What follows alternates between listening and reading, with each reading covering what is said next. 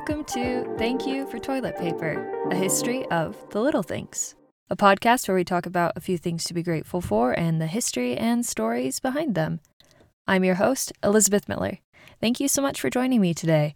Let's get going. So, thank you for bearing with me. In the last few weeks, I definitely overestimated my ability to get over jet lag quickly. That is not my superpower. I got back from my trip to Korea at the start of the week and jumped straight into work with very little sleep, which meant I had very little brain power left for things like podcasting. But there are still things to be grateful for, so if you are willing to bear with me, we're going to try something a little bit different for this episode. We'll talk about some of the tangible and intangibles when it comes to gratitude, framed around the experiences I had on my trip. And no, of course, this is not because I haven't had time to research things. Mostly. I mean, there's been some time. We're working on it. It's fine. We'll catch up. But I promise, well, I hope this will be fun. But first, a quick story to set the stage for this episode. Full of stories. Seems appropriate. When I was a teenager, my mother and I were both cast in a community production of Footloose. At the time, I was, as I mentioned, a teenager, which meant that my relationship with my mother was sometimes tense, and this was one of those times. We had our struggles like everyone. With this much concentrated time together, however, we came up with an interesting solution that was totally nonlinear and maybe didn't make any sense at all, but we decided to try it out. On the car ride to practice each night, we would take time to tell each other our TMLs for the day. Now, at my high school, the acronym TML had already been owned by a couple of guys in the theater department, and it stood for Tall Man Love. They were both extremely tall, nice guys, beautiful voices, very funny. Our version of TML, however, stood not for Tall Man Love, but instead stood for Tender Mercies of the Lord. If that's not your thing, we can just think of them as Tender Mercies of Life. How about that? So we talk about the things basically that we were grateful for and share them with each other. On my list nearly every day was, of course, toilet paper. Yes, my branding has been strong ever since I was a teenager. But we'd also share surprising things that had happened during the day, where things had just kind of worked out or been exactly what we needed. Maybe my mom found a parking spot near the grocery store entrance, which was good because her back had been hurting. Or maybe a quiz that I had been worried about worked out well, or I had had a successful social interaction at school, which, you know, was important to me. I honestly don't remember the specifics of those conversations, so those examples are basically made up but not far off from the types of things that we would discuss. And I know I was always grateful for successful social interactions at school. High school is not easy, my friends. That is why there are so many movies made about it. We're all still processing. It's fine, we'll get there. But what happened slowly and over time, without any big, ginormous moment of, wow, look at our relationship blossom, was that our relationship did improve. And by the end of the summer, we were much closer and kinder than we were before. It was incredible, and it didn't make a ton of sense, but the experience itself was also a TML. So, if you're down for a few stories this week, I will try to paint the picture of my time in Korea for you and mention a few TMLs along the way. Consider this my substitute for sitting through a slideshow of all the pictures I took. I promise not to tell too many stories, though. Probably. Let's start with the flight. I am the chatty type on the plane. Yes, I am that overly friendly person. I'm sorry. Uh, I don't have to be. On the flight home from Seoul, I definitely enjoyed the predominantly silent camaraderie of my seat companions. Most of our interactions had to do with trying to get to the bathroom. Those are also some strong bonds, not gonna lie. On the flights to and from LA, however, I had very enjoyable conversations with my seatmates and made new friends in both cases. I'm very grateful for these chance connections. I also love the movie selection and like take time to plan out by the hour how many movies I can watch. That didn't necessarily happen, but I did find some good ones that I enjoyed. There was one called The Book of Fish that I watched on the way back that I thought was really beautiful. Once we got to Korea, apart from the many new experiences available to us in terms of language, food, culture, and just like the sites, really, really beautiful historical sites, I had another new experience. I have never sweat so much in my entire life, nor have I ever talked about sweating so much in my entire life as I did on that trip not even during soccer tryouts and practices. And so I became even more grateful for things that we've already covered in this podcast, like handheld fans and umbrellas, as these provided a much needed reprieve from what I simply came to think of as my second layer of skin the sweat. But enough about that. The main reason for the trip was, of course, to compete in the 15th World Taekwondo Culture Expo in Muju at Taekwondowon. Taekwondowon itself is simply stunning, a huge campus dedicated to martial arts and built in harmony with nature, nestled into the mountains. Well, in harmony with a bit of work in the construction, I'm sure, but beautiful nonetheless. And it was actually something that my Sabanim had been a part of creating this experience, and it was just stunning. While there, we had the great fortune of meeting teams and competitors from around the world, making friends, and sometimes literally kicking butt if one was competing in sparring, and like me, was not flexible enough to kick higher. Still working on that. Beyond the competition, however, we were well taken care of with amazing food, stunning hikes, and some fun times as a team. I am still so grateful for the people that I met and trying to do better at keeping in contact with them because I am not good at that, but they have all been so kind and hopefully we will see each other again someday.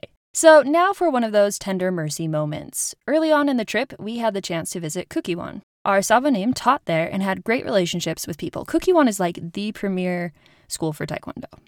Uh, it's awesome and impressive and intimidating. We had the amazing opportunity to train with another fantastic master and also go inside Kukkiwon and see the students train. They were incredibly skilled. We received a gift from Kukkiwon as well, a beautiful pin. Later on in the trip, one of the students actually lost his pin, and I'm not sure if there were extras, but it was kind of just like a sad moment of, oh no, but we had to continue on our trip. So, fast forward to Taekwondowon, the day that we had our final competition. I had competed in my sparring match and changed and was sending a video home to my family to tell them about it when a gentleman in a suit came over and greeted me. I was sitting outside. There's this beautiful area, as the whole place is so beautiful, um, with picnic benches and like cute little Instagrammable spots. Like, literally, it's like put us on Instagram, which I mean, it's adorable. So, yes, yes, one will do that eventually. But I was sitting there getting ready to drink my juice and chat with my family, and this gentleman comes over. He's in a nice, like, crisp suit. He looks official, and he greeted me. I said hello, and we tried to chat in each of our broken Korean and English. He introduced himself as being a part of Kukkiwon and congratulated me on competing. He left after a little while to speak with the people he was actually there to meet with, and before he left, he gave me a pin out of the blue. It was a Kukkiwon pin, which meant I had two, which meant I could give one to a student who had lost his. TML. There were many small TMLs as well, like finding a very specific sticker that I was searching for and just by happenstance managed to find, or discovering that melon ice cream bars are the best things on the planet, even though I don't actually like melon. But overall, some of the best TMLs were just meeting nice people, moments of connection. We went shopping in Insadong, which I say wrong and get made fun of for saying wrong, but I'm sorry, Insadong. Insadong. Insadong.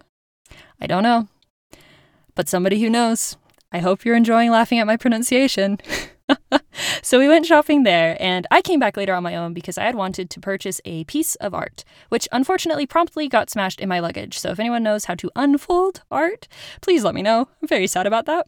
But while I was there, I had the chance to chat with the proprietor of this gallery. He was very kind as we chatted, and he learned a little bit about where I was from, and I learned about the prints that he liked best. And we got to talking enough, and he asked why I wasn't married yet, which made me feel like I was talking to one of my grandparents. All of my grandfathers have passed away at this point, so it was actually quite nice to connect and get that familiar feeling again, even if I didn't have a very good answer for his question. I actually had a second grandpa moment on the trip, although this one was rather different. In Busan, I stopped at a convenience store to put a little bit more money on our travel cards for the group, but I didn't communicate it very well, and for some reason, my Korean skills, which I had felt okay about up until this point, broke down to their lowest level, and I held up the line for like seven or eight minutes, trying to figure out what the guy working the counter was saying and what the problem was. While I was using my translation app to try to work things out, an elderly man stood by me in line. He would read my text and give me the thumbs up, and he tried to tell me what was going on in Korean, which I didn't really follow. But, you know, he was nice and like a cheerleader, like, you can do it. Um, finally, we got it all sorted out, and I had thought that he was just like waiting in line to go after me. But turns out he was just watching the encounter. So he walked out with me, and as we went out of the shop, I explained that I felt embarrassed, and he told me in Korean, and it was Korean that I could actually understand. He just said, 괜찮아, which means it's okay. I walked a little ways with him and then met up with my friends. It was a short encounter and we didn't have a lot of time to chat, but it was nice and a little bit embarrassing, but nice to have a companion through my fumble. Over and over again, I bumped into, as Erica Vary would put it, the kindness of strangers. Whether this was popping into a bakery that was about to close for the day and the proprietors giving us extra pastries just because, or using translation apps again to chat with strangers at the airport and learning that this particular woman had a daughter who was also into martial arts, to surprising random individuals with my very limited Korean, which led them to thinking I could speak a lot more than I actually could, which meant practicing my very well honed technique of smile and nod. Hmm, hmm, oh, oh. uh, that will get you through a lot of things in travel and body language.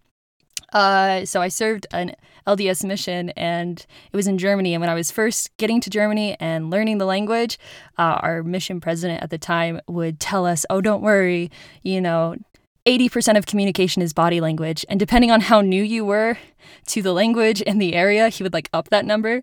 So I'd hear it later, him talking to other people and saying, oh, don't worry, 90% of communication is body language. So I like am running with that through life. And so far, gestures seem to be working. One of my favorite places that we went to on the trip, and this happened after most of the team had gone home, was Busan. It was fantastic and I loved it. Aside from watching Train to Busan while riding the train from Seoul to Busan, which was a great, albeit probably cliche choice and much more intense than I'd remembered, we had the good fortune of having an incredible Airbnb host who helped us feel so welcome, settled, and ready to reset and go out on our one day Busan adventure after a very early morning train ride.